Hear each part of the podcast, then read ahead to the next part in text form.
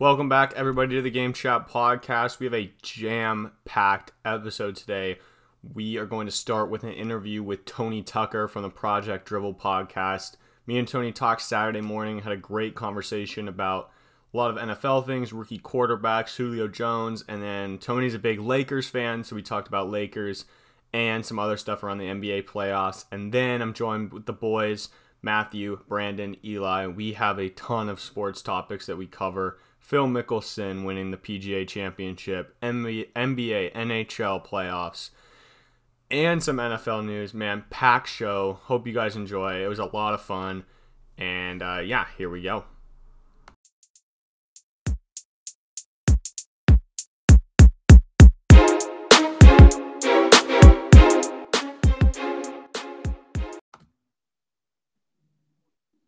All right, we now welcome on very special guest. It is Mr. Tony Tucker of the Project Drivel Podcast. You can find him on Instagram, project_drivel. Tony, thanks for joining us today. I really appreciate it.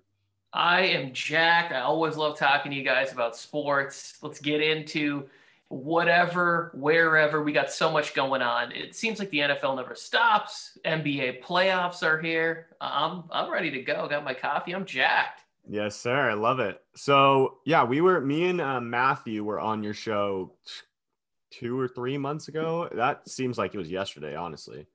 Talked Seahawks because that was right in the middle of all that Russell Wilson things. Me and you were just talking about how crazy that just flipped. It's almost like nothing happened either. It was just all of a sudden the media, I think it was the media, just decided, hey, no, actually Russell's going to stay in Seattle. And now they're the favorites to win the NFC West. Yeah, Russell came out and made comments that all franchise quarterbacks should be allowed to make, which is like, hey, I can't do this runaround thing forever, and my hips and body's going to be broken. Go ahead and check my stats because they say I was the most hit quarterback in like the last 3 seasons.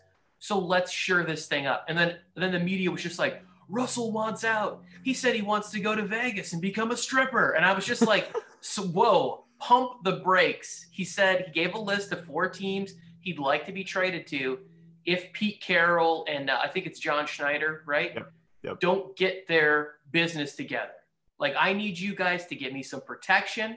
He's fine with the weapons. You think he wants to leave like a 23-year-old DJ Metcalf? There's no way he wants to leave this guy because he knows what he can do with him. He loves Tyler Lockett. So the fact that we went through this thing where like, and this, like, I was joking with you.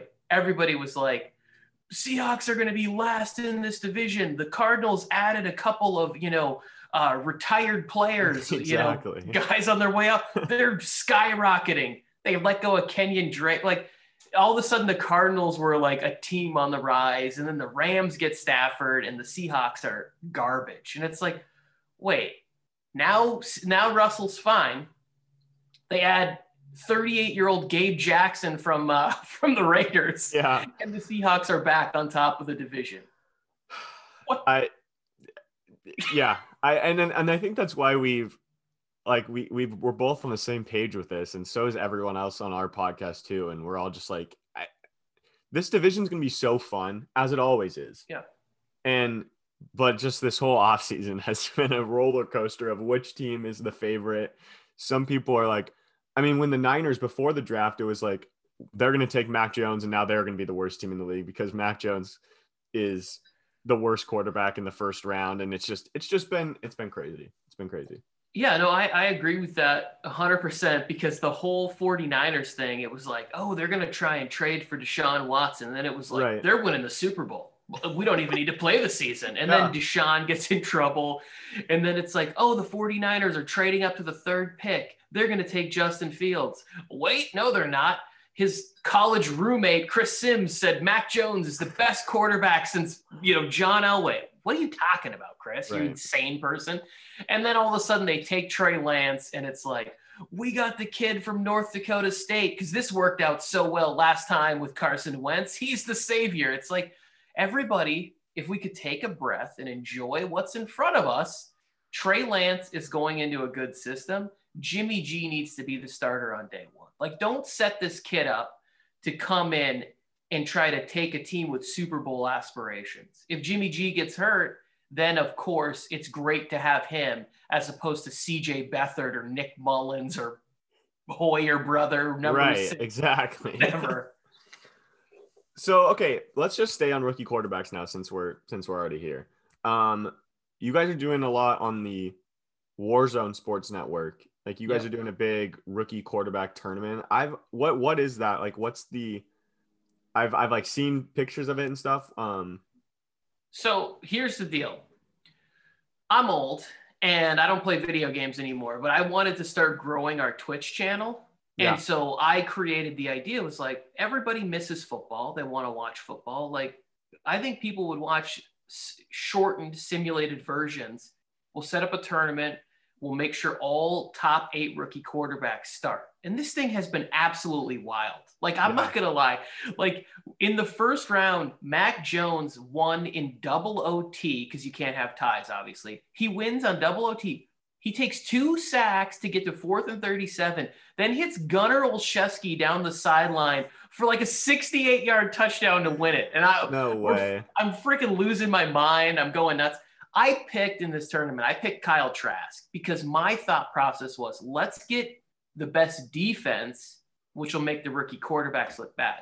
But Kyle Trask compactor, who I like to call him, he failed me miserably. He took like 8 sacks that were just terrible. Like, I'm like, dude, throw the ball away.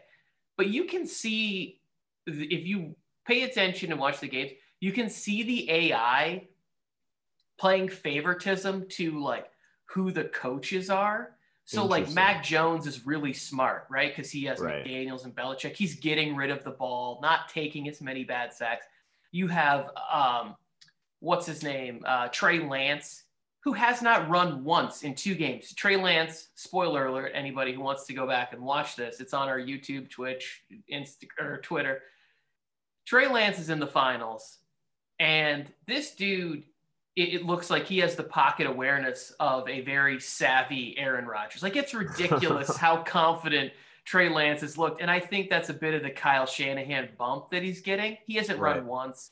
But it's just been a lot of fun and silliness and a way for us to engage and for me to engage with younger people. Because I put down the Madden sticks like, 20 years ago. Like, it's been a long time. I mean, my son just turned 15 and he's in there right now playing video games. Like, I just can't feel good about myself if I'm playing more video games than my kids, which is what it would take for me to actually be competitive with today's Madden players. So I'm just like, I don't want to get dusted, basically. But that's cool. That's a cool idea for the tournament.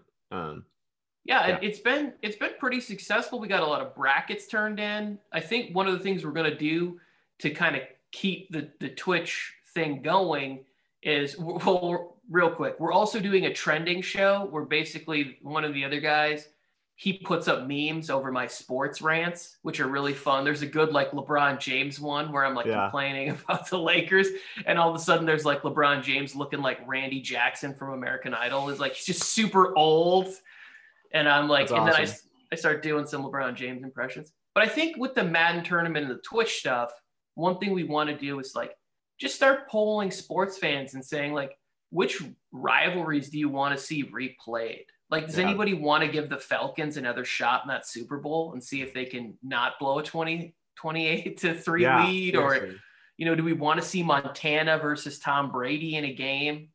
Yeah. It's a lot of fun. Warzone Sports Network, check it out. We'd like to, as Seahawks fans, have the opportunity to run the ball on the 1-yard line again. Yes. That would be very nice for us. That I think that's my pick. I love it. So I did a lot of research before the draft on rookie quarterbacks, especially in drafts where there's, in this year, 5 quarterbacks in the first round. And historically, there's only 2 of them maybe turn out to be good quarterbacks, and then there's like maybe 2 that are mediocre and the rest are just bad. Who do you think has the best shot at being the guy in this draft? Because there's 5 in the top 15. Who's your if you had to put your chips on one guy, who are you going with? I definitely have an answer, and I'll go by tiers in this. And just to preface this for the audience out there, I've been watching football for 30 years, and I think that one of the great things that all young people have is you guys just have information and access to all of this stuff. These guys are coming in much more prepared than the guys that I was. Peyton Manning was 1-15 or whatever his rookie year, but you still knew he was going to succeed because of where he came from. Ryan Leaf did not have the same foundation, but all of these kids that are coming in, they all have similar foundations because they all have access to the Peyton Manning football camps. They all have, Elite 12 or whatever with Dilfer that these kids are going to.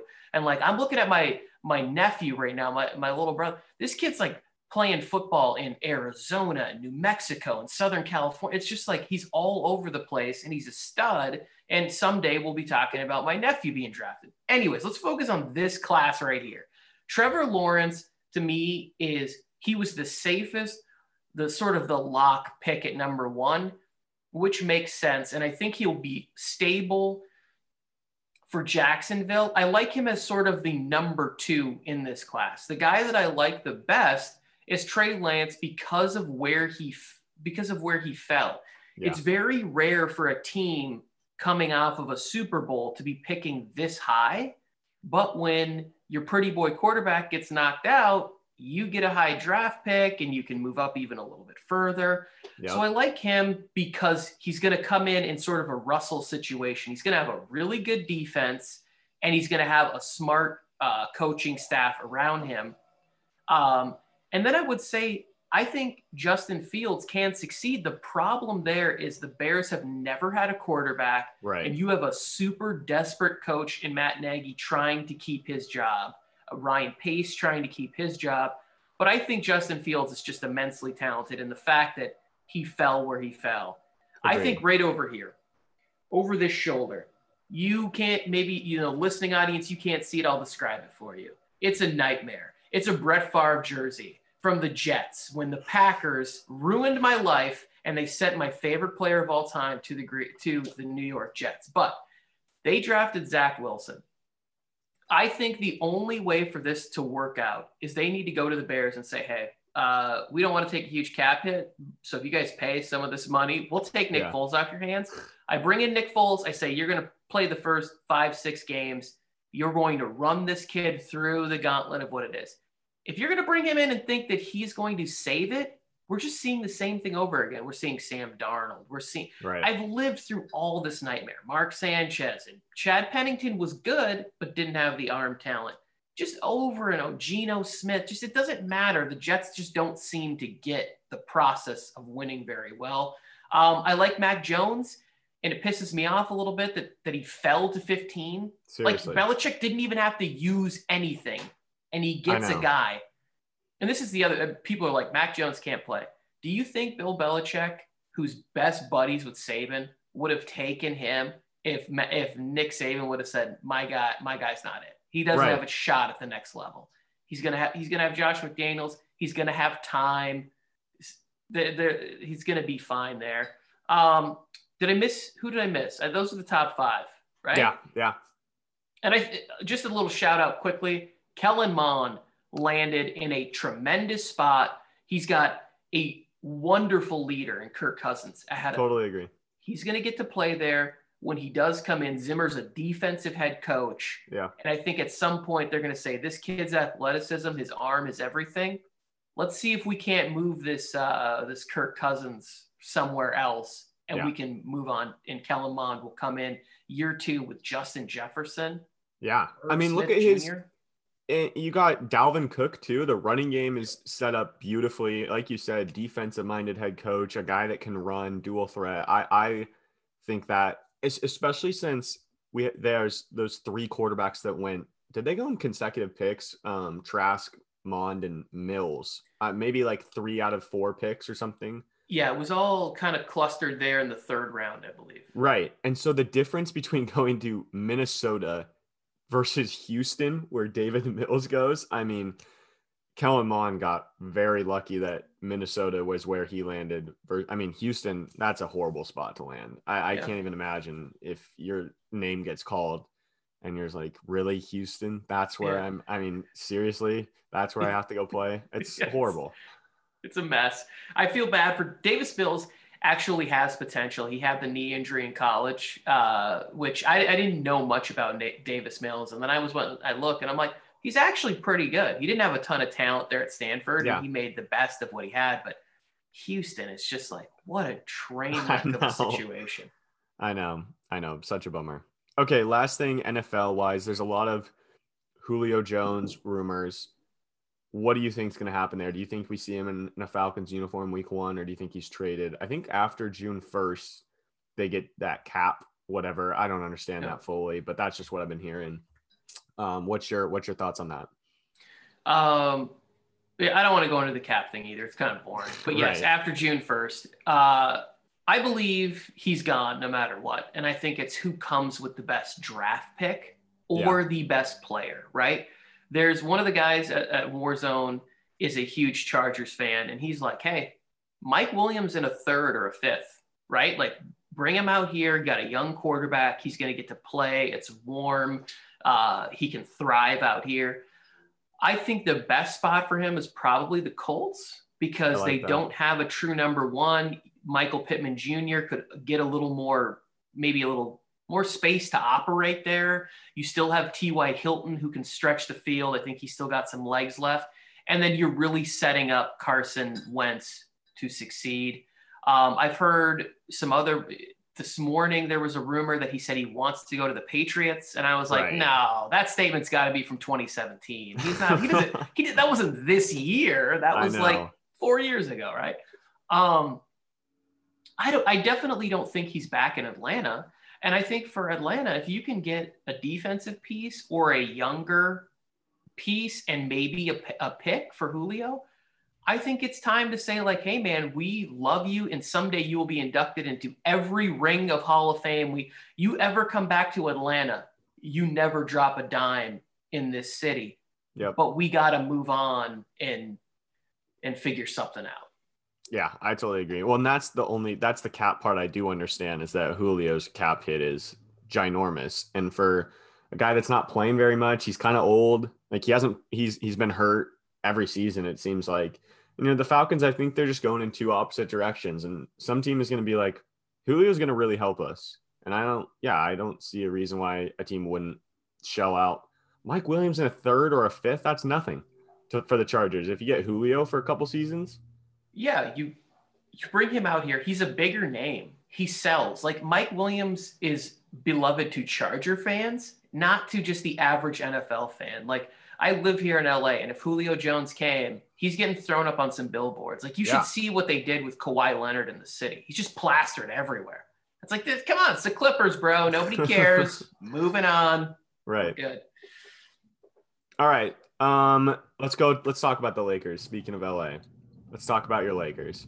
Let's do it. Goodness gracious. Was that a play-in game or what? First half of that game, they play like absolute garbage. Can I go off for a second here? Go off.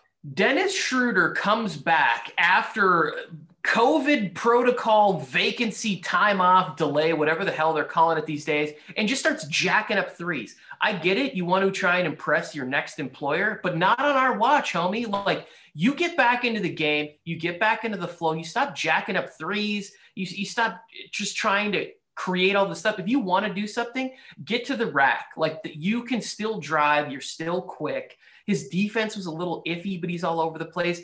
AD just posted up shooting threes. I'm like, this isn't a shoot around, homie. You're 6'11" being guarded by Draymond Green. Get down there and bust him up. I don't want to hear about Draymond's leverage. If you are a max player, you cannot be guarded by that. If he has a bad game in the finals against Joel Embiid, I'm fine with it. But I don't want him getting busted up by Draymond Green, undersized guy, for 4 quarters and then just settling for 3-point shots. Andre Drummond looks lost out there for the whole game.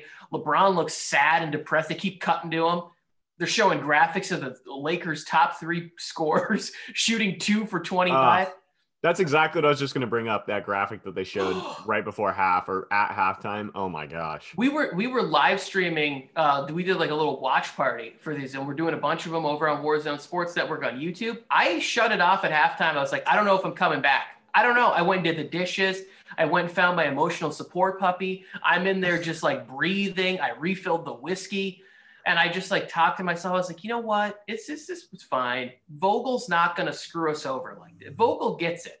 Yeah. Here's the plan for the Lakers. And I have the Lakers beating the Suns. Well, we'll get to that in a second. But I have faith that Vogel knows everything is going to go through LeBron James. 36-year-old, bad ankle, pirate patch, LeBron James in these playoffs. And he needs to put whoever he's most comfortable out there with. And he did that in the second half. We saw more Caruso. People want to bash Caruso. I'm telling you, as somebody who watches every second of Laker games, everybody should want out Caruso on their team. This guy dives after balls, plays amazing defense. He will give you every ounce of what average talent he has. And that's more than you can say for a lot of guys. I also like spurts of Wesley Matthews. I want to see more Marquise Morris, the better Morris twin we have here on the Lakers, not on the Clippers. This guy has heart and he's aggressive. I want to see more Kuzma. Kuzma has this desire to, he's like a young kid who's trying to get his dad's attention. He's like, look, LeBron, look at me. You see what I did? I made that three-pointer. I got you an assist. I love that need to please. Like, he's so eager to be like, I'm a baller. I want to see more of those guys and less of the forcing of Schroeder. I love Dennis Schroeder. They will not win a championship without him playing clutch. He just can't come back and play the way he did. And now that Drummond is in the mix too. So there's going to be a little bit of adjustment period at the beginning of this series with the Suns. But overall, I still have a lot of faith and I'm very happy about the playoffs and where the Lakers are at right now. Yeah, for the NBA in this experiment with this play-in game, it was a great game for them to have. That Lakers Warriors couldn't have gone any more perfect for the NBA. Were you how impressed were you that Steph kept it that close? Because that was an unbelievable game by him. What the hell, bro? Come on, stop. The Energizer Bunny over here, he ran around. He reminds me of, you guys want to see the older version of this, it's Rip Hamilton for the Pistons or Reggie Miller. These guys used to do the same thing. They would run people ragged. He'll run on consecutive possessions and not touch the ball. But as soon as the defender slips off, I was very impressed.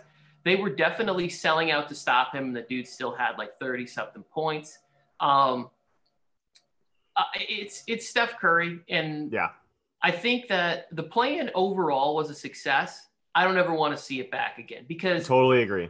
They kind of screwed themselves.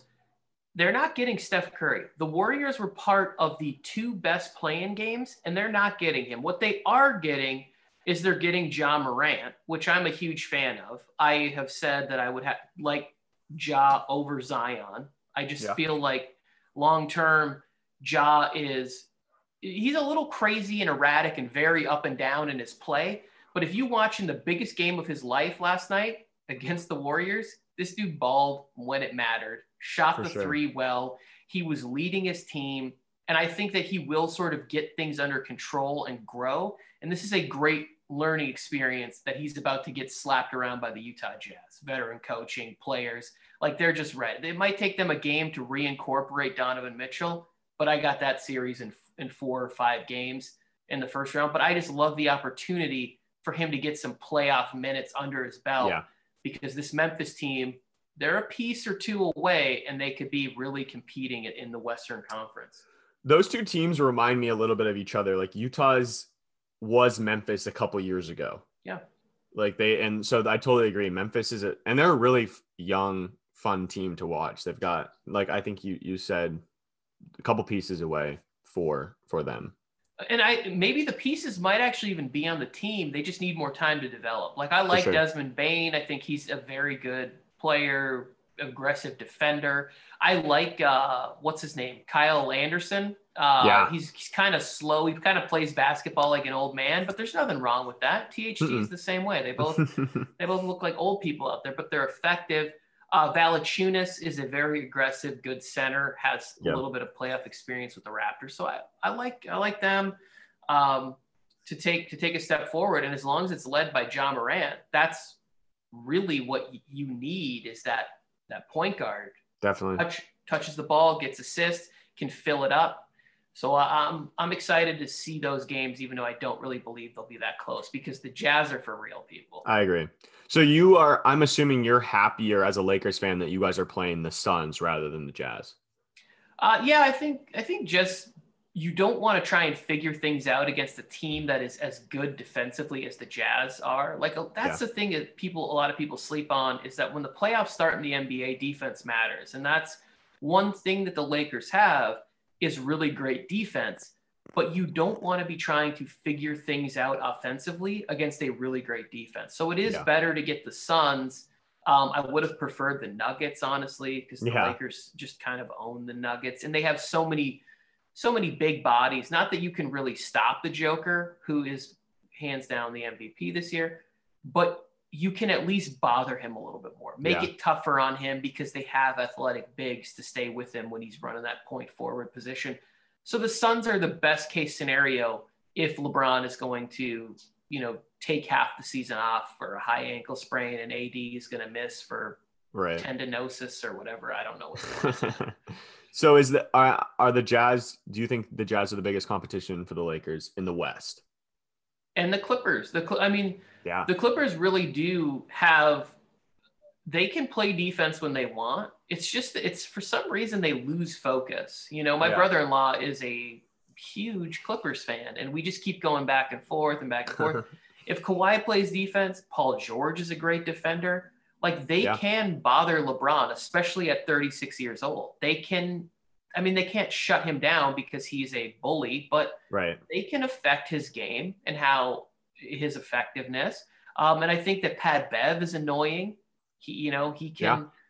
So I think the Clippers and the Jazz are there, but really it comes all down, when it comes to the Lakers, if Vogel does not figure out this rotation, the Suns are going to dominate in this series. Like, he's got a couple of games in Phoenix to figure it out.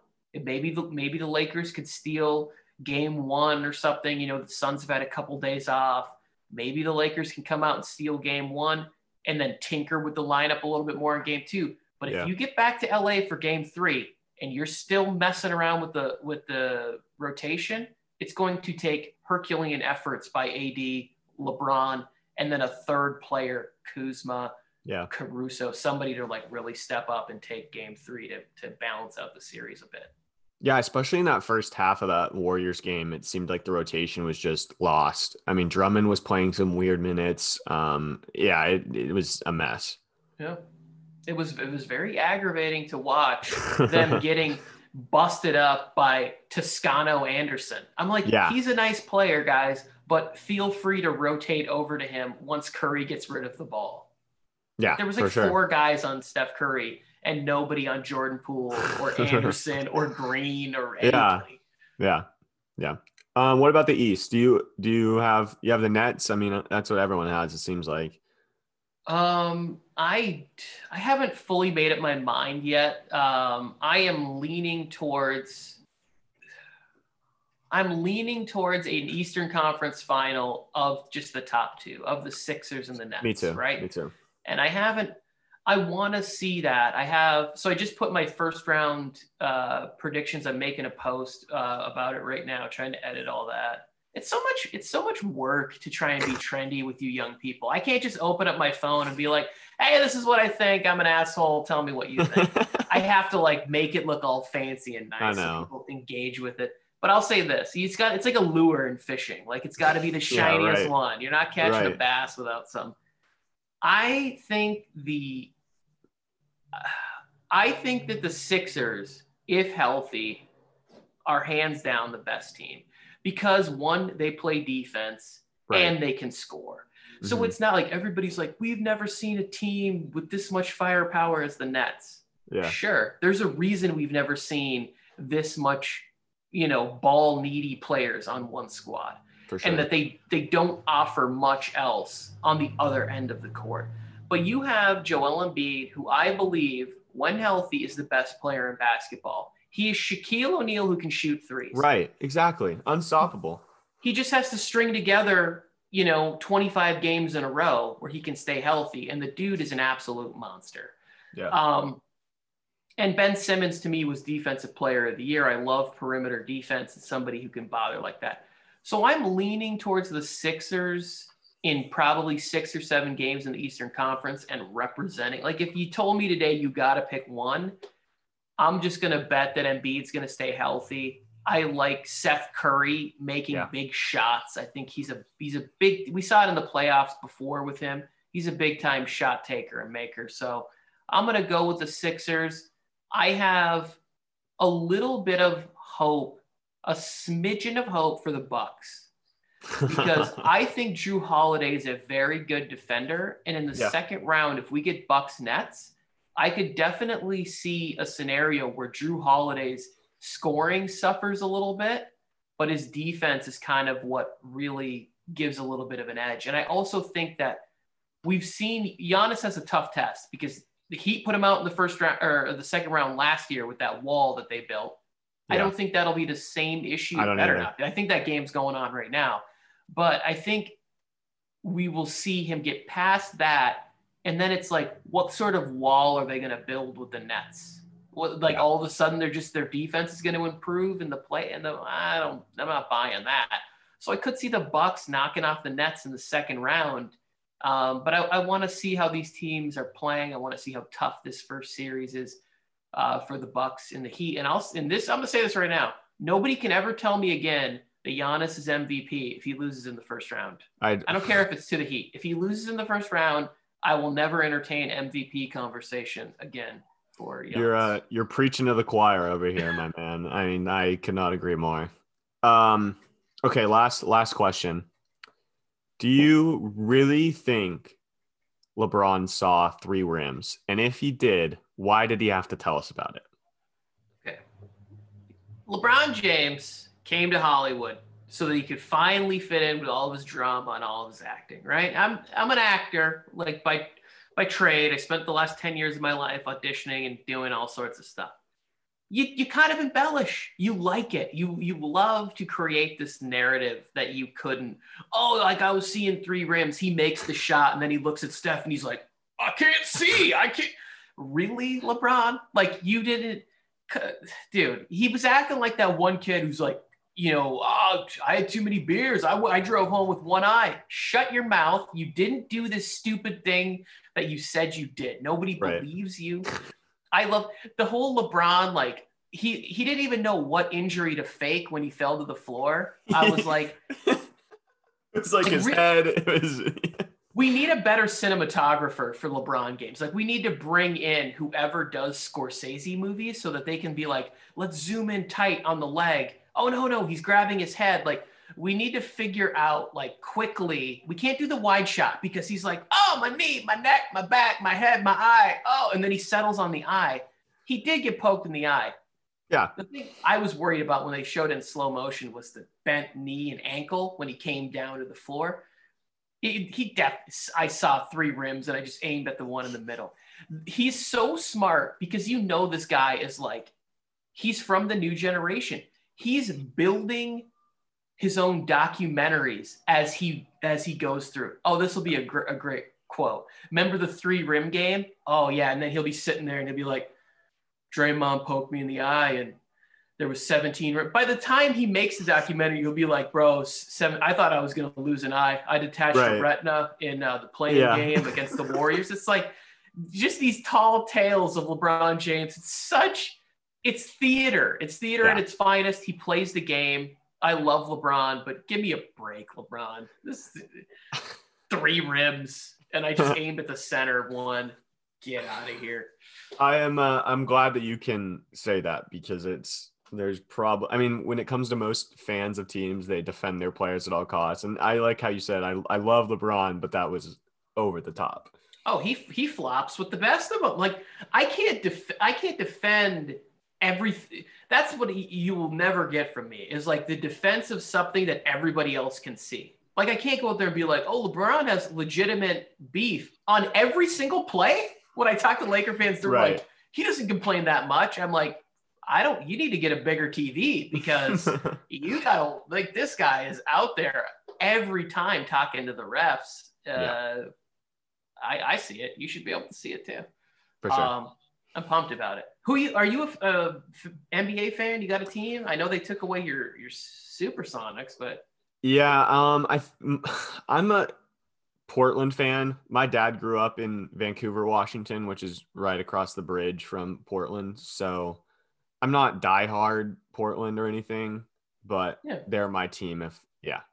But Dame time, I love it. I have the Blazers upsetting the Nuggets in the first round, so we can have more of these MVP gets knocked out before he even gets the trophy conversations. It's just like, I love it. Seriously, no, Dame is so fun to watch too. So I love watching him. Even though they've been, seems like the same story, you know, where they get into the playoffs, but they're not good enough to win it. Like, you know, they're not good enough to win it before the playoffs even start, but they're just still so fun to watch. And Dame's going to have those games where you just can't miss. Well, one or two tweaks, you know, like, we don't know Donovan Mitchell's situation. I mean, I want every player in the NBA to stay as healthy as possible, right? Because that is when I want to see the best. If the Lakers are going to lose, I want them to lose at the best of competition. You know, that CP3 hamstring injury in the Western Conference Finals a few years ago, it broke my heart, because the Warriors, Rockets, that was just, they were smashing. I like your Blazers though. I do. I like them to get out of the first round, and who knows what can happen after that. I just think they have enough firepower to get past the Nuggets in the first round. Agreed. I think they might be making some moves this offseason though. Even if they get past the Nuggets, if they get embarrassed by the Lakers or the Suns, but I think it'll be the Lakers. If they get embarrassed, I think they might be the end of CJ in Portland. I don't know. They have to do something, because it's been the same thing over and over again, you know? Well, I think Portland suffers from a lot of that. It's not a sexy destination, you know? Like, sure. I don't know what the tax regulations are up in that part of the world, but like, a lot of people like, I want to go play in place. No sales tax in Oregon. There you go. Start selling. That's what everybody does with Florida. They're like, you don't pay any tax in Florida. I'm like, yeah, right. But there's also a bunch of crazy, weird people. Trust me, my dad, who owes me a bunch of child support, lives in Florida. That guy's a scumbag. You don't want to be in a state with that animal.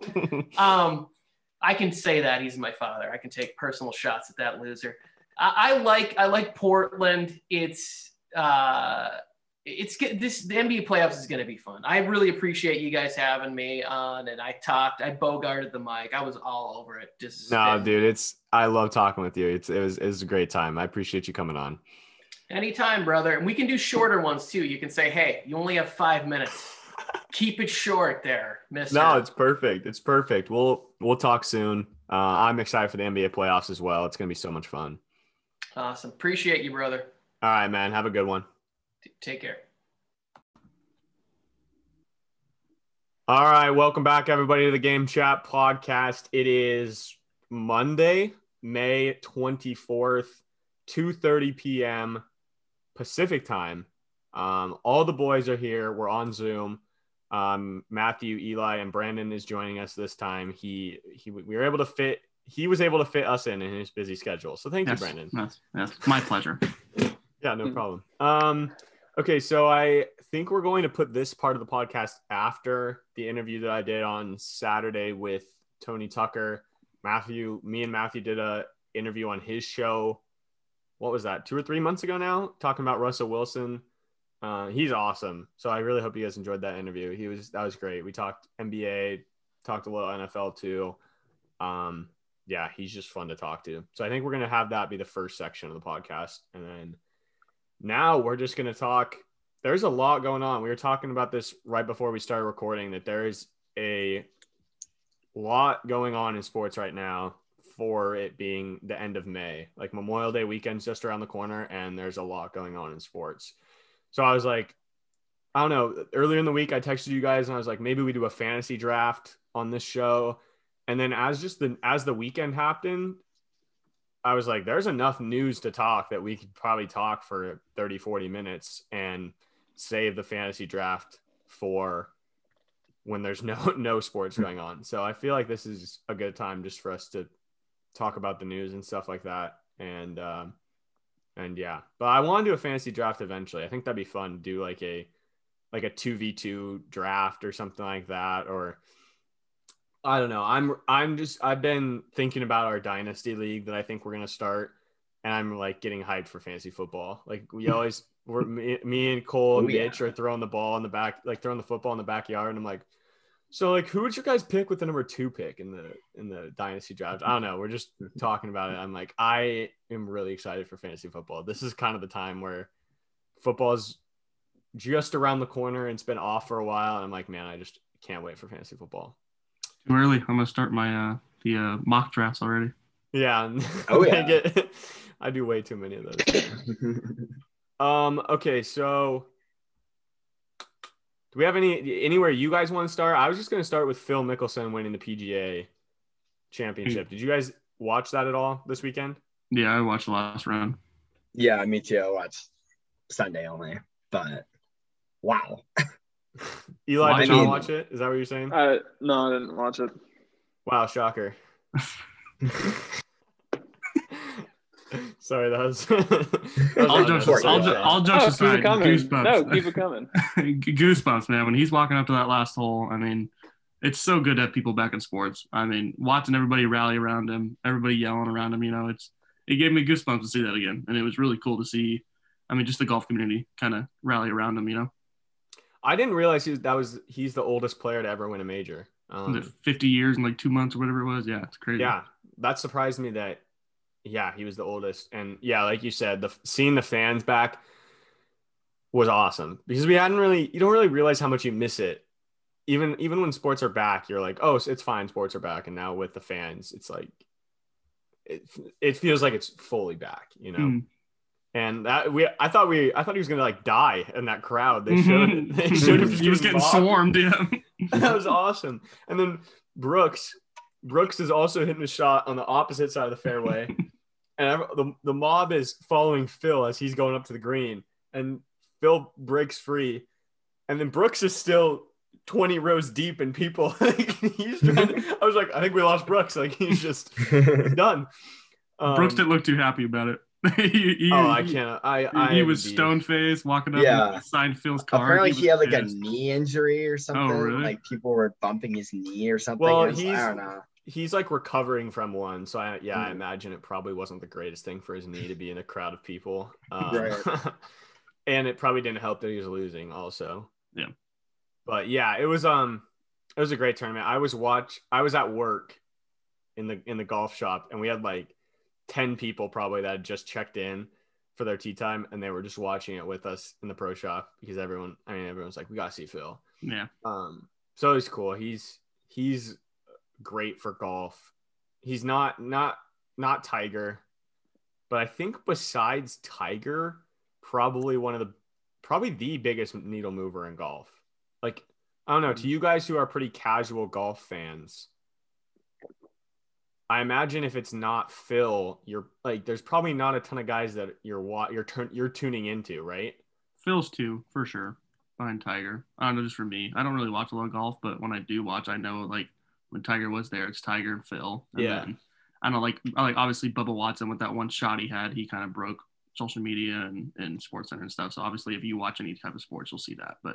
So that's what I'm saying. Like as a non-golf fan, after Tiger, like what else would make you tune in to, like, because Brandon and Matthew, you guys both said you watched, I'm guessing because you saw, like, because it was Phil, yeah, right? Yeah, yeah. Right.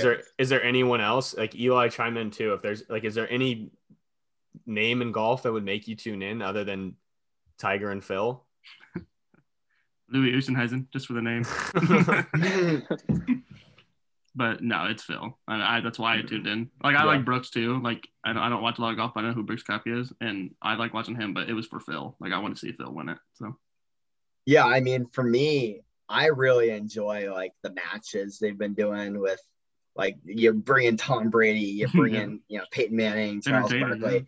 I love that, pairing that with like Tiger and Phil, because you get to see like the huge differences between, and I don't feel like you get to see that a lot just because you know, with everything else going on, you know, you have a ton of really, really good golfers going, that I really like those matches. And I watched both of them like start to end. And I've never done that with any other golf event. Like, I tuned in for the last like few holes yesterday, but I just, I really enjoy that just to see. I like them being mic'd up and being more like casual about it. That's like the part I really enjoy. So that's something for me that I really like watching. Yeah. Eli, do you have anything? No, I don't have much. I never really got a chance to watch it, so I don't have much to say about it. Yeah, I agree with Matthew though about like the Tom Brady stuff. Like, I feel like that adds a lot bigger audience. Yeah, I want them to do one with like Curry, Mahomes, Tony Romo. I think those are potentially guys that they could bring in. And then I think the next two after Phil and Tiger are probably Rory and Jordan Spieth. I would say those guys are – I think those two are probably golf casual watchers that like probably even – like probably more invested than you three are in golf. But like if those guys are winning a major on a Sunday, everyone's going to tune in. Because like Tiger, everyone in the sports world tunes in. Phil, it's a little less, but it's a lot of people. And then I'd say next are probably – Jordan and Roy. But it was a lot of fun. That I talked about it a little bit last week. That course plays really well on TV just because it's right next to the water, and it's like a really visually pleasing course. And I like it when the scores are low. Like, that's my personal thing when I watch golf. Like, I think Phil won and he was 6 under. I think it's better than a 20 under winning a tournament, you know? So I think it's more fun when they're a little bit more human and stuff like that. So, and then you got like Bryson DeChambeau hit his pitching wedge like 210 yards on one of the holes, and I was like, yeah, that's pretty sick. Like, just a reminder, these guys aren't at all human. But all right, what's next? Have you guys watched any NBA playoffs? Yes. Eli, a little bit. I feel like that's probably none, but that's okay. Okay, I watched half of the Memphis game last night, the second half. Okay, and yeah, then, that was surprising to me that they beat Utah. I thought Donovan Mitchell. That was a game I caught the second half as well because I was working. But Donovan Mitchell, like, they said he was going to play, and then he was a super late scratch. Apparently, he was pissed at the team for not letting him play. It was like 2 hours before, right? Or something like that. Yeah. I remember seeing the alert. It was like, Donovan Mitchell's out tonight. It's like, oh, okay. Yeah. Yeah. So and then Memphis won. Memphis, good. They've got a good little team over there. I think they could give Utah trouble. Like, they could make a long series if Mitchell doesn't play, or if he plays and he's not super effective. Mm. I think that's kind of what Utah's banking on, is that he's just, he's gonna be healthy and he's gonna come back and be fine. Yeah, hopefully, maybe that's what's sitting him for. You know, just give him a little bit more of a break. But yeah, because it's only one game, and I don't know. That first game doesn't usually matter a ton. Well, let's just go through the series. I mean, there's only been game 2's start tonight. Yep. Lakers Suns. Okay, we. Matthew, you're a LeBron guy, right? Yeah. Okay. I'm definitely a LeBron guy. Okay. So I talked to Tony Tucker about this on Saturday. So they hadn't played the Suns game yet. Did you guys watch the Warriors-Lakers game? Because that eye thing pissed me off. I was like when you got poked? Yeah. When he was like, I saw 3 rims. I was like, bro. So I shot the middle one. Yeah, I was like, if you did see 3 rims, you did not need to tell us. Like, it sounds I saw three rings. Yeah, but and I shot up the middle because one. It was such a great shot. It really was. That's what's like. It's tough that we're now talking about the eye thing rather than how good the shot was. Yeah, I mean, it is interesting that he like wasn't wearing glasses or goggles or anything in game one, but yeah. I don't know. At the same time, I feel like part of it's because it's LeBron. Like, Chris Paul has this really weird shoulder injury in that, you know, first game, and 100% like mad respect to him for coming back. But it was just such a weird thing. But like the media, the way the media treated it was like, he's a hero. He's amazing. But like, I know LeBron is just like one of the most hated figures in like sports. Right, because he's one of the most beloved and the most hated. Like, it's so unique. But like the LeBron thing, and I totally get it. But like LeBron hate from that, and then Chris Paul is a hero for coming back from a weird like.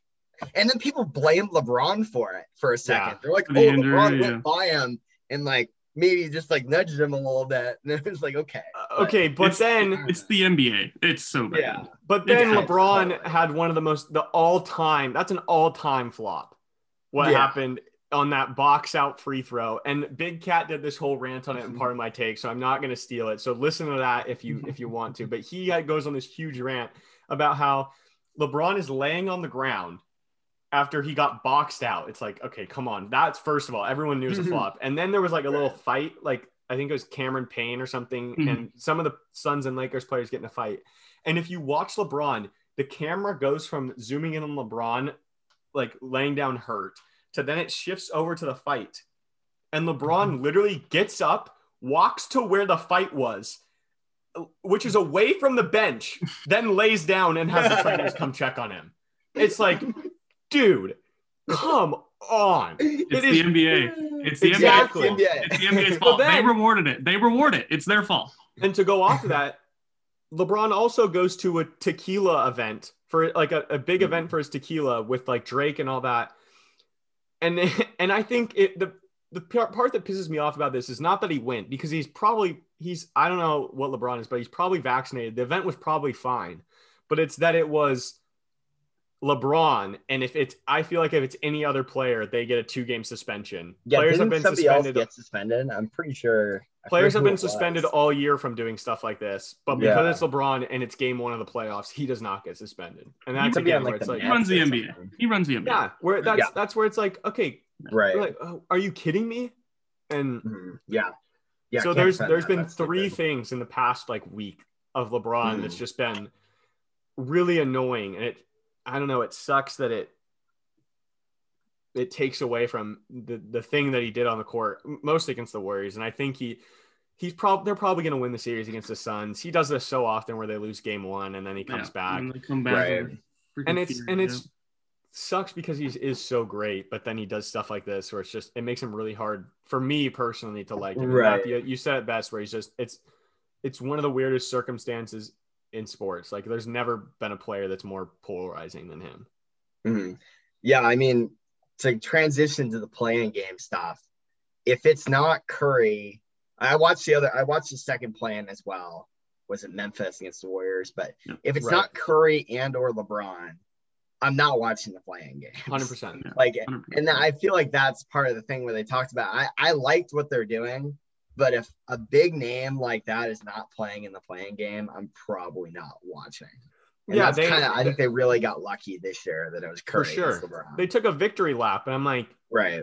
If it's Pistons Bulls, no one's watching. Yeah, I need the big names playing against each other, and they have to be the big names. Like, even if it was like the Celtics against, I don't know, some other, you know. Yeah, not the Nuggets, but I don't know, any team like that. I'm Jason Tatum. I love Jason Tatum. Probably not watching that game. If I'm being honest. No, I completely agree. Yeah. Okay, let's go the other series just really quickly. Can we talk about the Atlanta Knicks one? That was my favorite game. I don't know if you guys watched that at all, but yeah, that was awesome. Awesome. Just to bring back what we said about Phil with the fans. I mean, man, Madison Square Garden going crazy, and then Trey hitting that last shot and going, it's real quiet in here. And you got Spike Lee over there just shutting his mouth. I mean, that was awesome. I thought that was like a real first taste of like NBA playoffs with fans back. I thought that was cool. Who picked Madison Square Garden last week? Was that Eli? I think that was me. Yeah. Yeah. Yeah. That was cool. That was it was good timing to have Madison Square Garden kind of bumping last night. Yeah. Yeah. I don't know. That's a tough game for the Knicks to lose at home. 100%. Randall didn't play that well either. No. So that series, I think, will go 7. I think when me, Shane, and Sam did our playoff thing, I think we said that was going to be – that was our favorite first round just series because I think it'll go 7. Because you're right. Randall played and if he plays well, they'll win, I think. You know what I didn't like was Spike Lee. I don't know if you guys saw the video, but Spike Lee going up to Randall while he was warming up before the game, and he like bumped him, and he's like chirping at him, like trying to get him going. I'm just like, you gotta like Julius Randle's not a guy who's been in a lot of big moments. Like you gotta let him figure his way out. Don't put no more pressure on him because I really do think it got to him. I think that he's been playing lights out, and it just looked like he was like hesitant, or he was like he was either really hesitant or he was like trying to rush everything. He did not look good, so they need him to gather himself because I think that the moment was too big for him the other night. Yeah. They're kind of playing with house money though. They overachieved so much that people in New York like weren't expecting this at all. So they're kind of just happy with a playoff appearance. Yeah. You know, it's like if they win, great, but if they don't, fans aren't going to be pissed or anything.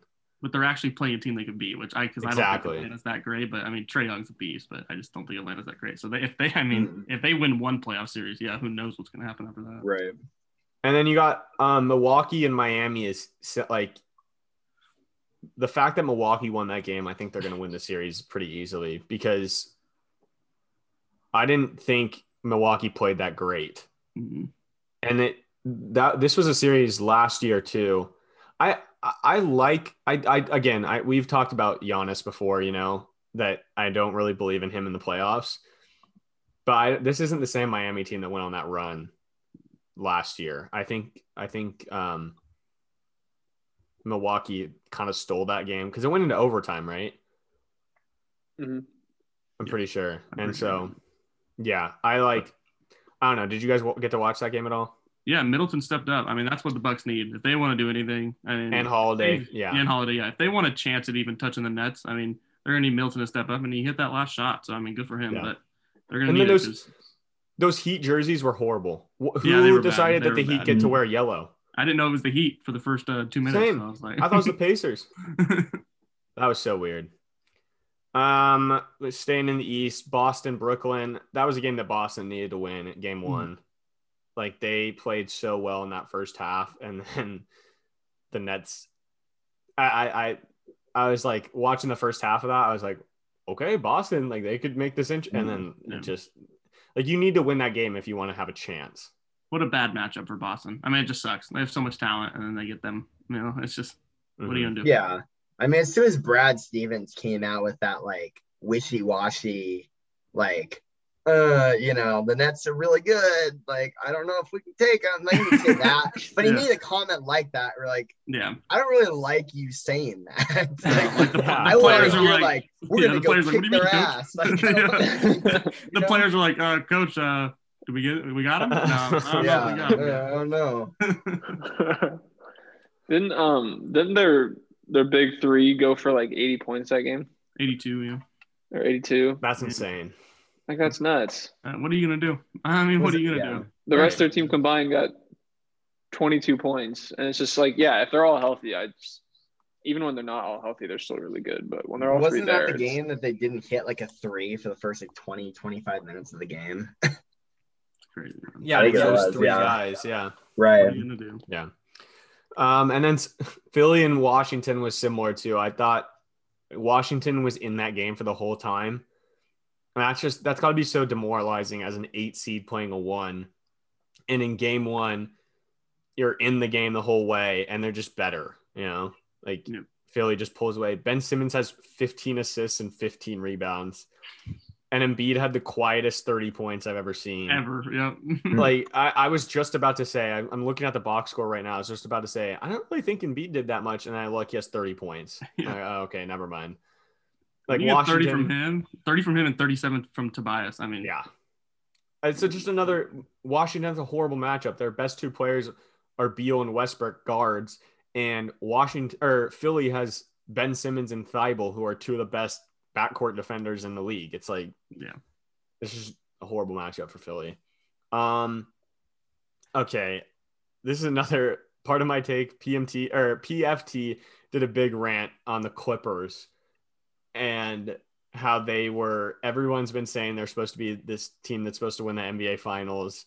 And like, you just can't lose. Like, you can't lose to the Mavericks. And yeah, it's only game one, but like if they lose the series, they blow everything up. 100%. I think this is the test of what Luka brings, man. Luka's, he's just a stud. I mean, in the biggest moments, he shows up every time. Like, I don't know. What are you going to say about it? You know, he's just, the dude's a stud. And he has no help. Mm-mm. I mean, Kristaps, that's your two, and you're going up against Kawhi and Paul George. That was a lot of people that didn't pick. I've looked at like some playoff predictions from, you know, experts, and if it wasn't the Lakers coming out of the West, everyone had the Clippers. And that's just like, you can't, if they lose in the first round, yeah, it's trouble for everyone in LA, especially Paul George, and I don't even know who their coach is anymore. They fired Doc Rivers. It's Ty Lue, isn't it? It's Ty Lue, yeah. Why when they made that hire, I'm like, he isn't coaching LeBron. Like, yeah. That's the reason he had that job in the first place, because LeBron wanted him to have that job. Like, I don't know. Yeah, firing Doc Rivers, it was like, there's just no way that's the problem. Right. Doc's a great coach. Yeah, that was. Yeah, and Kawhi plays amazing. They win the finals with the Raptors. And then immediately afterwards, everybody and their brothers trying to be like, LeBron, KD, Curry, Kawhi.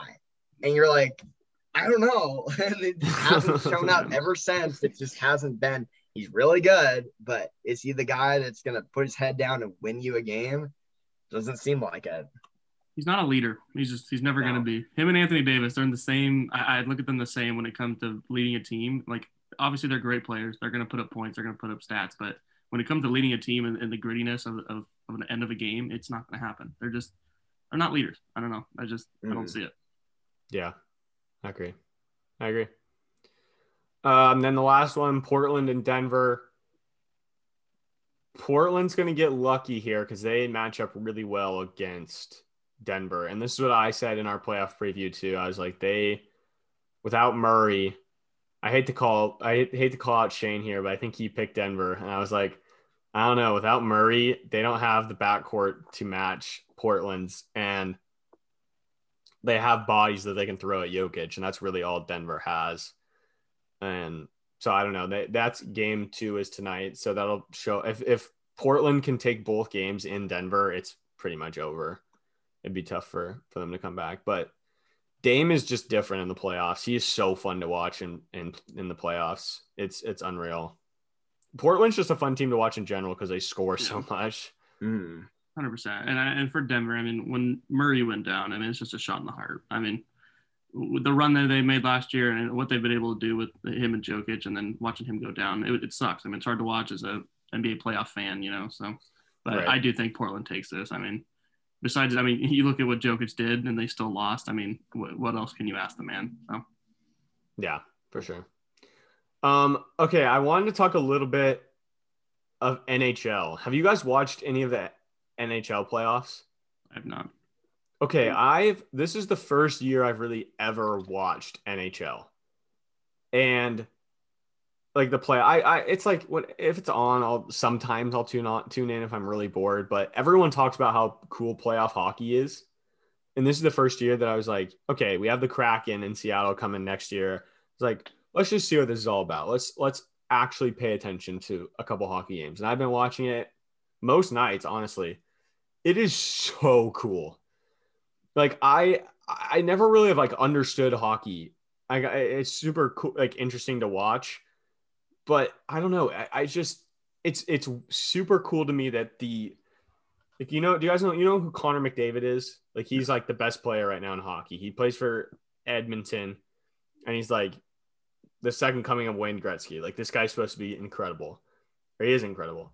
but he only plays like a third of the game because they sub in and out. Like they have these like lines. If you know hockey at all, you're probably cringing so hard at me talking about this, but they sub in and out so often that like the best players, I just thought the best players just skate around the whole time. No, they come off, they sub in and out so often, and it's so cool to watch. And then another thing I think is really cool about hockey is that the defensemen are really crucial to the offense. Because like in soccer and in lacrosse, like I've been watching Reed play lacrosse lately, the defense doesn't really do a whole lot on offense. Like in lacrosse, they're not allowed to cross midfield. And then Eli, you know, in soccer, like your defense just kind of hangs back when you're on offense, right? Usually, yeah. But in hockey, the defensemen, and this is another thing that blew my mind while watching hockey, they just take slap shots as hard as they can. And then it's the front guys, like the forwards and the wings and stuff, they don't have a ton of slap shots and stuff like that. Like they have the, you know, the breakaways where they do those really, like they do insane stuff and score. But a lot of the goals are scored on like deflections that it like, so the slap shot, they hit it as hard as they can. And there's just a bunch of people around the goal. And all the forwards are trying to do is just hit the puck off a deflection into where the goalie's not paying attention. I was like, this is insane. Like I had no clue this is what hockey was like, but it takes so much skill for those guys to like Sidney Crosby is really good at, that's why he's so good, is he just has really good hand-eye coordination to just find the puck and just slap it into where the goalie's not guarding. Yeah, imagine being the goalie. You're just like, well, I blocked the initial shot, but yeah, that's exactly. You're like, you're just waving your arms around. You just start, it's a wall. Yeah, and you guy, the goalie a couple years ago, like Lundqvist or something, but he had like so many saves in the playoffs that it was like a record or something. But people are just like losing their minds, and I'm like, yeah, it's pretty cool. But when you watch what he's doing, he's just like catching the puck, you know, with a glove. You're like, holy crap! Like, yeah, you don't realize how impressive it is until you watch it, and you're like, wow, it's not just.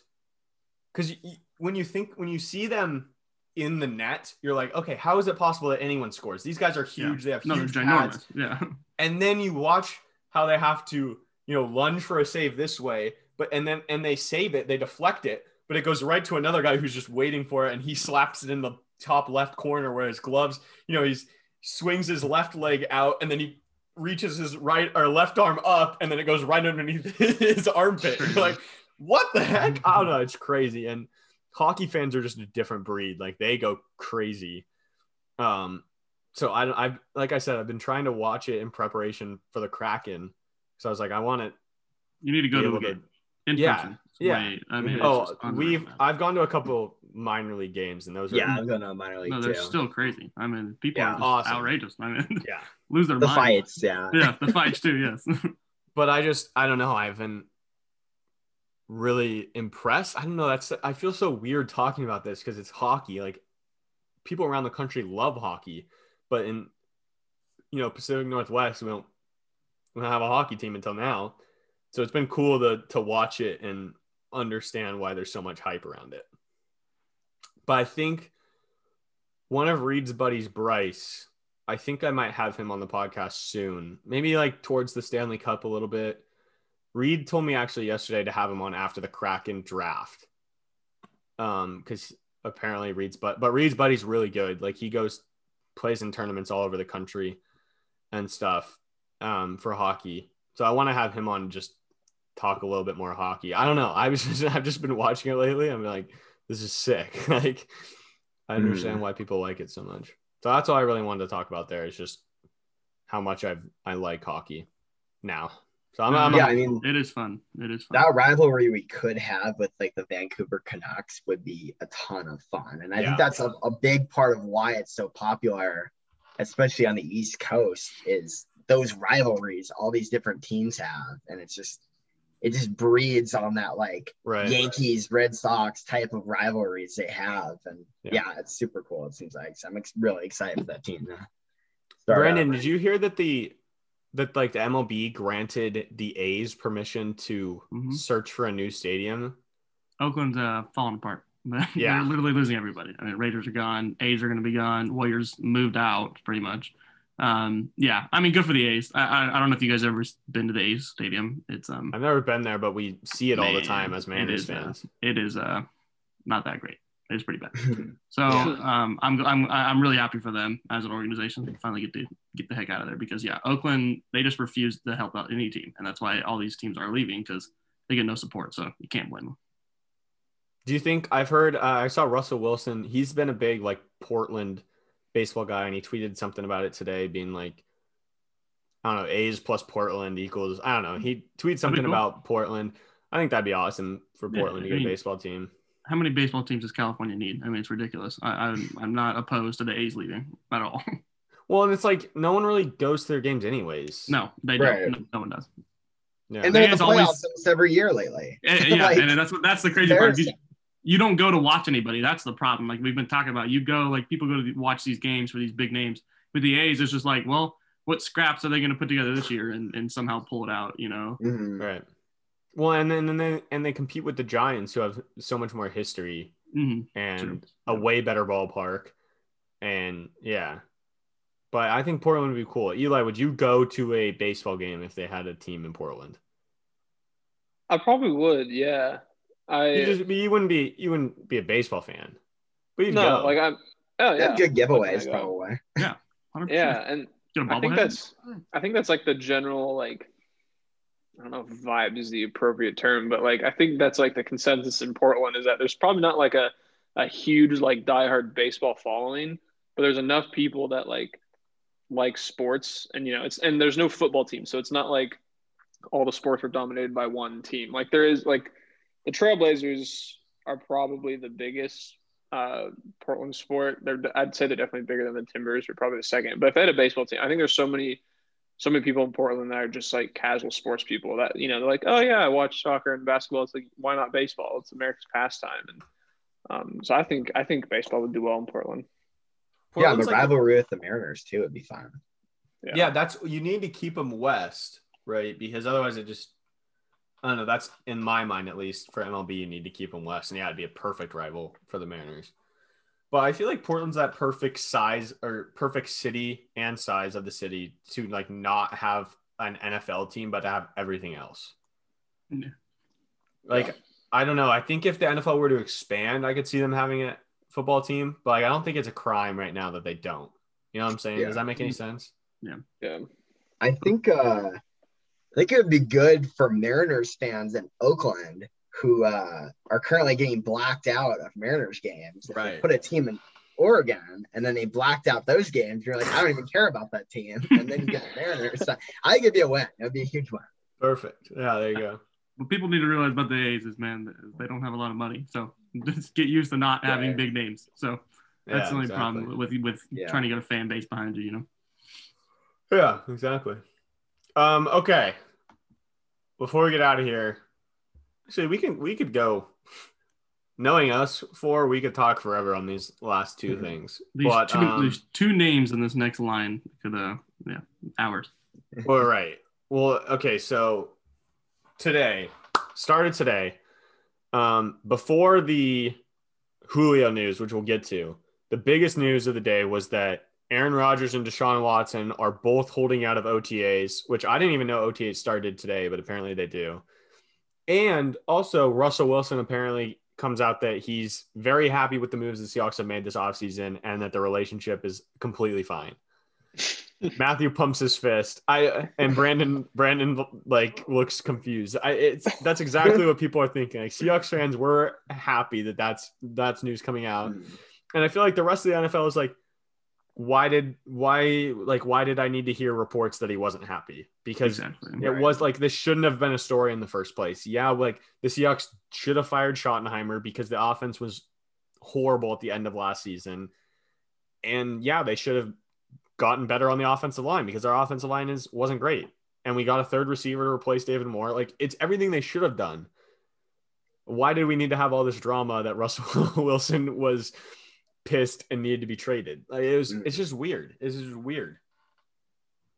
Yeah, I mean, it's like high school drama. It's just high school drama. I mean, it's just like each side wants their thing, so everybody's side's gonna put out something. But who knows if that stuff was even accurate? You know, like these guys are. We saw this with the draft. These guys are gonna report what they hear, whether it's true or not. And we're just here to feed off of it. So, yeah, I mean, every time his name comes up, it's like, okay, what now? And so that, I mean, I'm just a relief to hear that and be like, he's happy. And you're like, thank you. Like, thank you for that. I needed that. And then I hated all the talk shows this morning were like, I tuned in to ESPN for like 5 seconds this morning before I left for work. And Dan Orlovsky was like, I think that after the end of this season, he's gone. Like, is he really happy? You can say, yeah, he was like, you can say the relationship's mended, but once something like this happens, you can never get back. Something like what? Like what happened?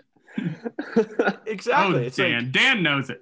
Dan's all in. He's tapped in. Dude. Just a reminder to the people, these guys are geniuses. Like Chris Sims, I mean, he totally predicted Mac Jones going to the 49ers at 3 because that was always going to happen. And these guys are always right. Like, shut up. That pissed me off. Justin Fields going at 31. Yeah. Yeah, exactly. Yep. Dan Orlovsky. What a guy. Yeah, no, I was like, really? So that the news that comes out saying Russell Wilson's happy makes you think that after this season he's leaving. Great. Yeah, that makes sense. Like, what's different about right now than or earlier this offseason when we could have traded him versus next season? Like, what's gonna change? I don't know. It was just weird to me that he was like, it's the relationship is mended for one season, but I don't know. What are we gonna make out of this Deshaun Watson and Aaron Rodgers situation? Obviously, they're different situations, even though they seem like the same because of Watson. So we can kind of tread lightly, or maybe I don't know what we want to do with him. I feel like Watson, we knew he probably wasn't going to be there. Like, I think that was a given that he wasn't going to be there. Yeah. So I don't know. Like, I get why people are reporting him, but Watson, we knew he's got to figure out his thing. So that's just the bottom line. He is going to be tried for what he has been accused of, and what happens, happens. Rodgers on the other point, that's interesting. I mean, here, like I said, we're here to feed off these reports, and then now Aaron Rodgers isn't showing up to OTAs. So, is that I don't know? Is that a substance to you guys? Like, do you guys think that means something, or do you think that it's just Rodgers being Rodgers? I don't know. I don't know how the Packers are going to fix it, and I don't know if they can. And that's my only thing is, I know obviously they don't want to get rid of him. But at the same time, and it doesn't seem like they believe in Jordan Love, which we talked about last week. But I don't know. I just don't know how you resolve it. It's not like he wants more money. There's not like it doesn't seem like there's a tangible thing he wants from them. Right. And so I think it's just a standstill, and either they move him, or he has to give in and play. Apparently, and it's the GM being fired that he wants. Yes, that's what right. I heard. But I don't. I don't know if you can do that right now. Yeah. Because apparently he's been groomed for it. That's what I've been hearing, like listening to these podcasts, like they're like, this guy's been in the organization forever. And then now Aaron Rodgers just wants him out of there. And it's like, it's not feasible for the Packers to just get rid of him right now. So, well, is Aaron Rodgers petty enough to just say, okay, I'm not playing that if you're going to have this guy in your building? Like, I mean, I wouldn't put it past him. I really wouldn't at this point. I don't think they hire. Is he gonna bring in his suit and tie and be like, all right, I'm part of the team now. Yeah. You need to hire this guy. I like him from Cal back in the day. Yeah. Like bring him in. Aaron Rodgers would be the first player GM. Yeah. Jackie Moon. LeBron hasn't even done that. So. Yeah, no. True. He can and he'll relocate to LA, and they'll be the third LA team, and then he can host Jeopardy, be the GM and the quarterback all at the same time. Perfect. We've never been come up with a solution for the Packers. Yeah. After this came out, I was like, okay, all those rumors like have substance. Like they're not just rumors. I feel like anymore, we can kind of confirm that there's something, right? No, this is evidence for sure. Because I feel like before this, it was all conjecture. We hadn't really heard anything from Aaron Rodgers, but the fact that he's sitting out, he doesn't do this. So there's got to be something here. It also speaks volumes on Jordan Love. I mean, they must really not think that he's ready, because if they're confident, if they see what he's doing in practice and they're confident that the dude's a stud, like he's got an incredible arm, he can read defense, then right now I don't think that they're worrying as much as they are. Mm-hmm. I just don't think they believe in him at all. Eli, what's your take? I don't really know. I feel like they don't even know what they're like. I don't think they're confident in who's going to be their starting quarterback, come week one. Like, I think they're hoping it's Rodgers, but like Brandon was saying, they're hoping that it doesn't have to be Love. And so I just, from what I see from the outside, I feel like they're just going to wait it out and hope that Rodgers comes back. And Rodgers is probably going to wait it out and see and hope if they fire the GM or whatever. And then eventually one side's going to cave. Eventually it's August 28th and they have to. Right? Yeah. Eventually Rodgers is either playing or he's not, or the GM's getting fired or he's not. And they signed Bortles, right? Yeah. What if it's Bortles and Jordan Love's just like grooming back there? Yeah. That'd be one of the all time worst picks. Like, yeah. All time. Not just a bust at the 28th overall pick, but like tore up your entire franchise bust at the 28th. Move up and piss everybody off. Yeah. And so then the other thing, I think we touched on this last week too, the actions, because actions ultimately speak louder than words. That's like the cliche saying, but you can have all these rumors, but it's the actions of the team. Like what we said, signing Blake Bortles and how the Packers aren't confident in Jordan Love. It's the same thing with the Texans. I don't think the move of drafting Davis Mills is talked about enough. And also the signing of Tyrod Taylor. Like, you don't sign Tyrod Taylor, who's a veteran guy that started at Cleveland and in Los Angeles for the Chargers last year. Like, he's done this before where he comes in for a rookie quarterback and starts. And you don't draft a quarterback with your first pick in the draft if you are not prepared to play without Deshaun Watson. So, like, I don't know. Yeah, I guess this isn't a story because of the whole massage therapist situation, but that's there. If I had to bet money on it, I'm betting that Deshaun Watson never plays for the Texans ever again. And I'm like super confident in that bet. I put money on it as well. And I mean, even with all those things you just said, they also signed Ryan Finley and Jeff Driscoll at one point, and they released Ryan Finley this morning. But what are you going to have, 6 guys in the QB room going into camp? Like, I don't know. Because if you have Deshaun, you need one other quarterback. Yeah. Yeah. I think a part of it is before everything happened, he didn't want to play for them anyway. Right. That was the whole thing is he didn't. I mean, not only does he not want to play with them, now there's a chance he won't play at all. And even if that wasn't the case, he still doesn't want to play for them. And so I think for them, they've kind of gone there. They realized that they're going to go full rebuild. And one of these guys out of, 15 quarterbacks that they have, one of them maybe will be a guy that they could start the next 4 years, but I don't know. Yeah, I would definitely put money down on that too. That there's no way he plays another down for the Texans. Imagine a season without Rodgers and Watson. That's crazy, man. I mean, just reality that we're at. Right. Okay, so we've kind of touched on this before, but it's the biggest off-season topic, and it's changing every week. Are you guys more? If there's even betting odds on these three outcomes of both Rodgers and Watson playing this season, one of them playing and one of them not, or both of them missing, which one are you most confident in? I think Rodgers will play. Not in Green Bay, but I think he plays. Yeah. So you think it's Rodgers in, Watson out? Yes, Rodgers in, Watson out, either Denver or that GM gets fired. Yeah.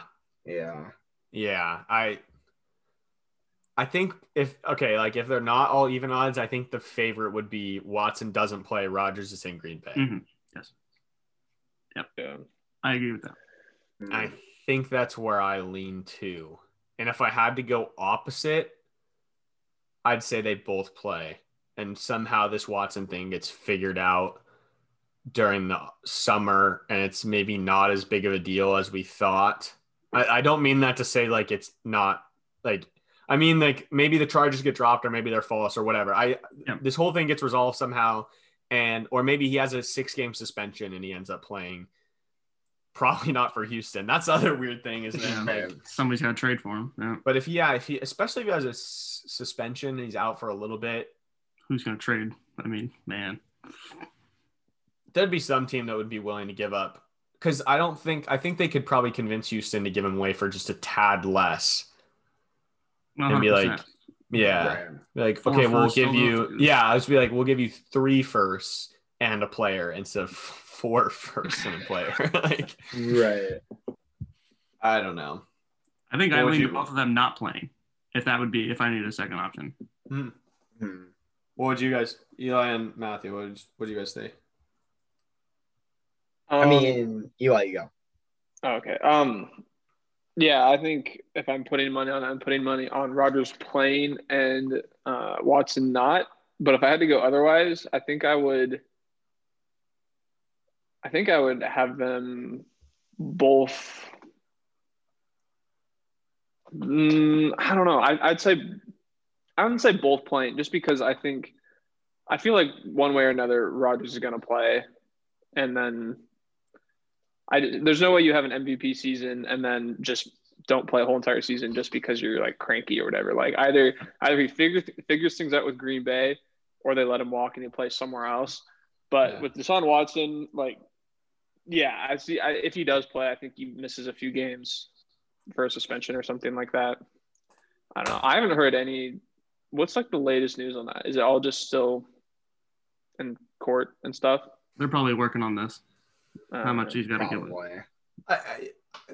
The only reason I say both of them play is because I just feel like the NFL at some point is going to intervene and be like, we're not going to let Deshaun Watson, like, or we're going to do everything that we can to make sure Deshaun Watson plays.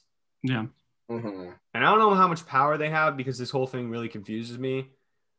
But I just feel like at some point something's going to happen. Like, Eli, you're kind of you're right by saying what's going on, because it's like no one knows. This whole thing's been silent for the past 2 months, 3 months, after being the biggest story of the offseason. And we still have 3 months.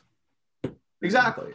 That's the tough part. Yeah. All right, Matthew, what was your – sorry, we've all been talking, and poor Matthew. No worries. I don't know. Not to repeat, I kind of agree on the one-on-one type of situation with Rodgers playing, Watson not playing, but – I mean, the thing is, because there are 2 unique situations, Watson isn't saying, like, oh, I don't want to play. Yeah. So there's no question that Watson wants to play. Rodgers, on the other hand, as soon as you step away, and Brett Favre is like the ultimate case of this, but I feel like for him, with how much money he's made and everything, if you take a year off because you're mad or whatever, and I don't think you come back from that. I think a lot of players kind of like, hey, I'm not getting hit, every week. I'm set for life. I'm good to go. Like, it's a big decision. And for Rodgers, I don't know, even though he's threatening it, I think in his heart, he wants to keep playing. If Jeopardy offers him $15 million, do you think he takes it? 15? Yeah.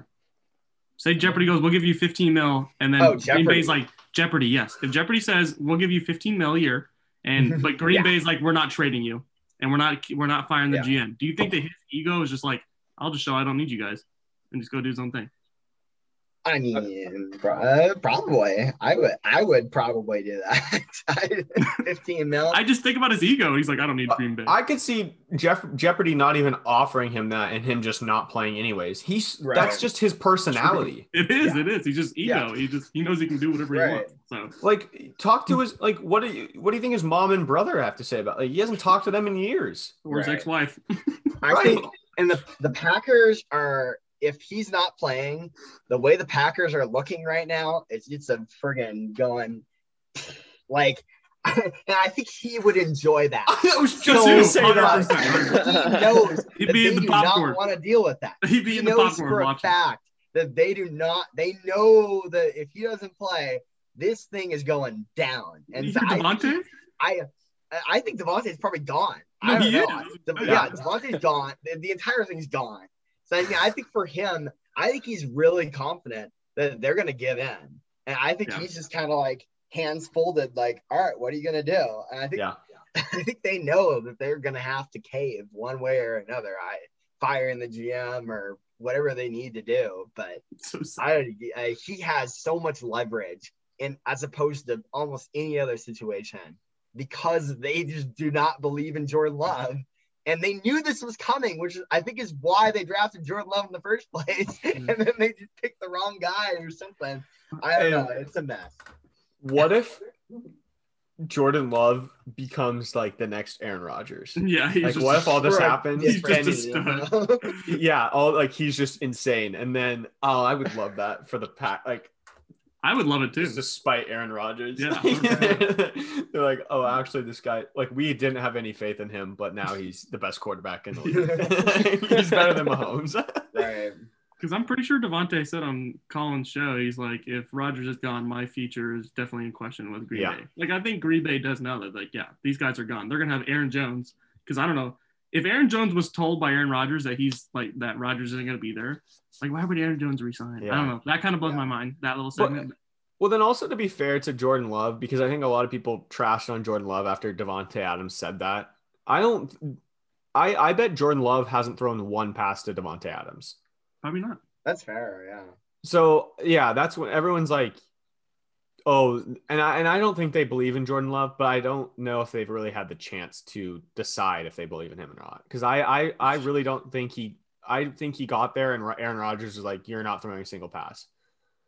And the Packers front office was probably like, good, we pissed him off. This is what we wanted last season. And he goes and gets an MVP. Yeah. And they probably thought they were geniuses until they lost to Tom Brady in the playoffs. To go on a little hot take thing, I think Jordan Love, if a team committed to him, could be really good. And that's just seeing four throws in practice type of take. But I just don't think he fits Matt LaFleur and that off. I just don't think he fits what they actually want to do, even though they drafted him and kind of like, oh, he's our guy, you know. But I don't know. I think if he was on a different team, like trade him today to the Steelers, and I think he would be like quite good. I don't know. Maybe that. Yeah, I don't know. I just think he's not going to work out with the Packers because the Packers are just like, I don't know what we have. Aaron, please. And Jordan's like, dude, you drafted me in the first round. You traded up, and you're doing me like that. Like, I don't know. He was third string behind Nick Boyle last year. Yeah. It's just that whole. I don't even want to. I have trouble trying to wrap my head around this whole situation because it's like, I don't even think the Packers know what's happening. They're worried now, but like how long of his OTAs and then when the whole summer program starts going, like, how long into it where he just does not show up? Do you think like the Packers will finally go, okay, well, maybe we should just move on from him and get our picks if we can? Like, at what point? I mean, I've heard training camp is like a good indication of like, if he's not there, then they're probably like OTAs. Players they're voluntary. Yeah. Players, like, I've heard. I saw something that said like Rodgers doesn't usually miss OTAs, so that's why this is newsworthy. But like training camp would be something that's like, all right, if he's missing training camp, he's officially holding out. Like now he's saying trade me or I'm not playing. Yeah. And as a coaching staff, I mean, at some point you gotta get ready for the season with or without the guy. I mean, right. I don't know. I really am curious to see how much Denver's offering for Rodgers. I wish someone leak that for us, please, because that'd be fun to talk 37? About. 37 years old? Yeah. All right, last thing was Julio. That's crazy that we've been talking for this long and haven't gotten to Julio. But and we've talked about I feel like I'm exhausting myself on this topic, but again, it keeps coming up. Like we've talked about Julio the last 2 or 3 shows. I've talked about it every live show, but it keeps coming up. Shannon Sharp, bro, you gotta tell him that you're on air. Like, did you hear the girl in the background? Yeah. Did you tell him we're on air? Yeah. Nah. Like, some people are saying it's staged, or I heard some. I don't think it's staged. I don't think Julio really cares. I don't either. But you've got it. It's a bad look to call up an NFL player and just be like, hey, it's your own. It's Shannon Sharp. It's your bro, and not say that you're on national television. Every agent across the nation's like, if you get a call from Shannon Sharp, do not answer. Exactly. So, okay, Apparently he's done with Atlanta. I'm out of there. I'm out. Is that what he said? Yep, I'm out of there. And the Cowboys comment was so savage. That was awesome. He goes, I want to win. And then Shannon goes, are you going to go to Dallas? And he says, come on, we both know. Something along the lines of like, goes, come on, we both know they can't win. I think Shannon said that he's like, or Julio said, I want to win. And then Shannon goes, well, you better not be going to Dallas. Then he goes, trust me, you know, I know. Okay, Skip's right there. Skip's just like, let's be real.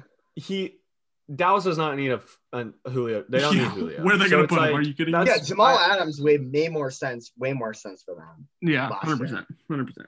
Yeah, that's why people are gonna say like, "Oh, sucks to be a Cowboys fan." But if you're a Cowboys fan, just like take a minute, step back, and say, "Why would Julio want to come here? How does this help us win? We need anything else but wide receiver and quarterback right now." Yeah, they want to go Pitts. So. That's true. I mean, I talked a little bit about this with Tony Tucker, who you listened to that earlier. Time traveling. Chargers. That's the first thing he threw out was Mike Williams and a third or Mike Williams and a fifth for Julio. I mean, he's gone anyway. That'd be fun. That's Mike Williams gone anyway. Yeah. Right, and it's like Mike Williams. When they drafted Mike Williams, I think they drafted him like number 7 overall. That what you were hoping he was Julio. Mm-hmm. So now you get the back end of Julio's career for sure. It's like, what's a third rounder or a fifth rounder to the Chargers? Yeah, They're not any. They don't. I'd take that in a heart. If I do that in a heartbeat, if I'm the Chargers, another team not paying a quarterback. And they were kind of overpaying Mike Williams too, like for what they got out of him. Yeah, and then for the Falcons, you're right. He's a free agent. So it's like he's gone. You clear up all that cap if you're Atlanta. I'm pretty sure Mike Williams is gone within the next year or two as well. Yeah, that's what I'm saying. That's what I was saying. Sorry. Like if you get rid of Julio's cap and you take on Mike Williams for a year, but then he's a free agent, so you don't have to pay him. I'm not opposed to Mike Williams and Calvin Ridley either. Like I don't think either side is really. And Kyle Pitts. I'm looking at the odds. Baltimore is the favorite, according to this website, plus 275. 49ers are second, plus 300. Please no. What are we going to give up? All of our picks are up there too. Yeah, I saw the Patriots too. Yeah, Patriots, Chargers, Titans, Colts, Packers are the next favorites. Yeah, so although I haven't heard the 49ers until just like literally just as I looked up the odds. Is that Shanahan? Yeah, everybody's like, oh, Shanahan. Oh, okay. They love each other. You always got to include them in everything. Yeah. We also have Mohamed Sanu, and Mohamed Sanu's been trying to recruit him too, I guess. So, I mean, if we give up a third and a fifth, I mean, we don't have any first. So that's really what we'd have to give up. But I don't know who we give up player-wise. That's the problem. Maybe Dre Greenlaw, maybe someone young. I don't know. Yeah, Schefter said they started with AFC teams asking for a first-rounder. Apparently now they're on to anyone for best offer. It's like, that tells you how they're it's a quick turnaround. Yeah, that's a quick turnaround. So, I would hate it as a Seahawks fan for the Niners, but I'd also – it's not our strength.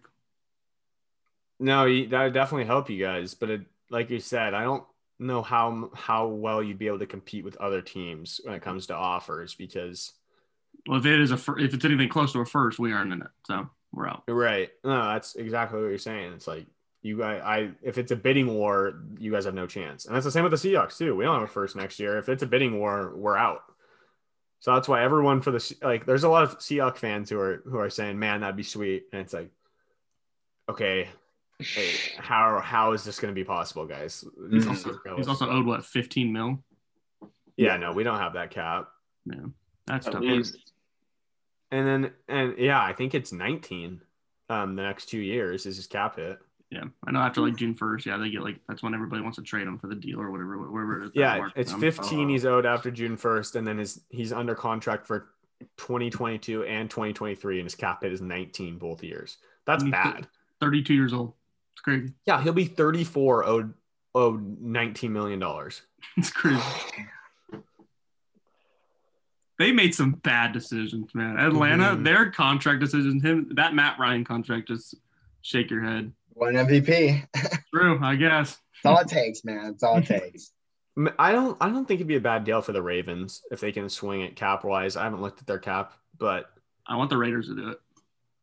The Raiders, interesting. I would not be surprised. I want the Raiders to full send. They need a win. Yeah, Green and Mayock, yeah. But that would help. Help Lamar, obviously. And I'm talking about Baltimore, but it would help Lamar and Bateman. Like you just say, Julio, mentor Rashad Bateman for us so that when you leave, he's a stud. But yeah, it'd help everyone in Vegas too. And they're aggressive enough to do it. They'd have Watkins, Marquise Brown, Julio Jones, the Bateman, Tylan Wallace. Like, you can't be a run first team. With all that talent. Like, they'd have to totally redo. Like, right. And maybe they were already planning on doing that with the two wide receivers they drafted, but like that would be a completely different team. Yeah, that's the only reason I say is it's like, right. It seems like they're trying to get that passing game up a little bit more. So obviously Julio wouldn't before they pay Lamar a boatload of money. Yeah, it makes sense. I would, if I were them, I would highly consider it. I mean, they're in this weird middle zone where they can either sell out and go for it, or you have to take two steps backwards and hope that you can rejuvenate what you had a year or two ago, where they were dominating the NFL for the first, 13 weeks of the year. Right. I'm all in on the Chargers. Man, that would be fun. That's what I'm saying. Him and Keenan would be such... be so fun. And then you have Eckler coming out of the backfield. Man. Going against the Chiefs twice a year. I mean, they'd be the favorites to play in the AFC Championship game with the Chiefs. That'd be pretty, that'd be pretty crazy. Like, if they got Julio this season, I'd take him over the Bills. Yeah, me too. It'd be hard not to. Yeah. It'd be hard not to. And those games against the Chiefs would be so fun. If they get healthy on defense, they could be real scary, man. They could be real. You see, Derwin James was practicing today. Yeah. That's awesome. I really hope he stays healthy. This is the year that if he's not healthy, you lose. Bad. You're done with him. Yeah, he was still picked. I'm trying to remember our restart draft. He was still picked in that, right? I'm pretty sure. Yeah. I remember. Yeah, the crazy thing is, like, if this draft was last year, if we did that draft the year before, he's like a second rounder. Yep. And now if he gets hurt again, he's not drafted at all. Because you can't keep saying, oh, he's insanely talented. He's just – he hasn't played. Watching that Hard Knocks episode when he went down, and then just watching, like, everybody's face. And they're just like, this is, like, you got to be kidding me. Like, it's been 2 years in a row now. Like, it's just – it's tough. I mean – I feel so bad for him. Yeah, so do I. It's tough, man. It is so tough. Yeah, I mean, it's equivalent to, like, Klay Thompson getting hurt, too. Yep. Yeah. Right. Pretty bad. Right, because if Clay gets hurt again, if Clay gets hurt next year, they'll like, oh, that's you're probably gone. Like, okay, it might be time to retire. Like, yeah, it was like even Cole, like Cole got hurt so many, like Cole got hurt 3 years in a row to when like he got hurt the last time he was like, I don't want to go back out there, like I'm just gonna get hurt again, and then I won't be able to play sports or coach my kids. You know, that's like. I think that's where it's just like, all right, at some point you can't get hurt 4 years in a row. Like that's just you just cut your losses and you're like, oh, it was fun while it was. Yeah. With all that going on, he's still collecting millions. So. Right. All right, that's all I have. Like I said, we have some, we'll do drafts and stuff, fantasy and random things throughout the off season. But today we had a bunch to talk about, so we didn't really. We can save our desperate off-season content for another week. NFL, keep providing. Yeah, please. And the NBA, man. The NBA. Yeah, this is the most excited I've been for NBA playoffs. You know, honestly, in my lifetime watching sports, probably ever. I've never been – I've mentioned this before, but, like, after so many Golden State Cavs inevitable finals, like, this has been a playoffs that I'm like, this could be fun to watch. Who's on the night? Portland plays at 7. Bucks Heat at 4:30. Bucks Heat at 4:30? Yeah, that'll be – every series I'm like, okay, I'll watch. Yeah. Right, yeah, they're all – there isn't really any of them you point to and you're like, oh, I know how this is going to go down. Right. That's what you want as a sports fan. You want that unpredictability. Very true. Yeah. We've talked about this before. This is kind of our end of the show topic the past couple of times, but we still need to figure out who's going to play in our dynasty league. Because we've got 8 of us right now. Brandon, I don't know how much because you weren't on the last episode, and I think did we talk about it off air? I think we might have. We might have. Yeah, but we're gonna do. So I think we're gonna do the Dynasty League separate from CP Crew because I still want to do CP Crew, mm-hmm.